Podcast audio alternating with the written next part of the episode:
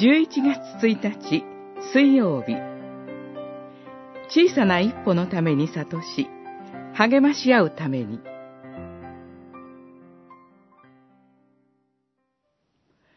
善のみを行って罪を犯さないような人間はこの地上にはいない。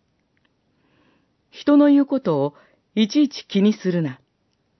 そうすれば、しもべがあなたを呪っても聞き流していられる。あなた自身も何度となく他人を呪ったことをあなたの心はよく知っているはずだ。コヘレトの言葉、七章、二十節から二十二節。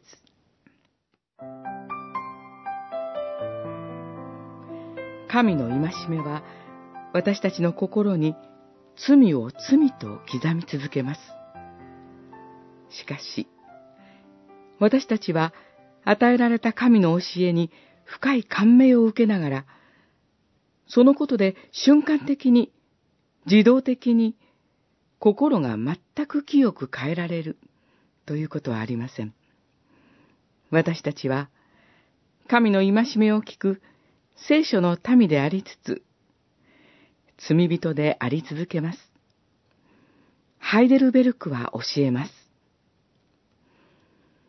最も聖なる人々でさえ、この世にある間は、この服従をわずかばかり始めたに過ぎません。問い、114答え前半。教会に通い始めた頃、人を見てはいけないよ、と繰り返し教えられました。神の戒めを聞く罪人の姿につまずいてはいけないからと。人を裁く刃はそのまま自分にも帰ってくるよ、とも教えられました。その言葉の重みを少しずつ受け止めているところです。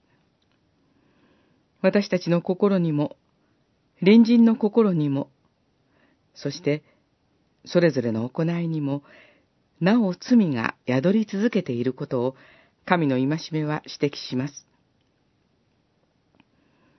しかしそれは互いの罪を裁き、傷つけ合うためではありません。それは、皆が罪を抱えながらも、神の憐れみに生かされていることを喜び合うためです。許し合うためです。そして、神の戒めに生きる、その小さな一歩のために、悟し、励まし合うためです。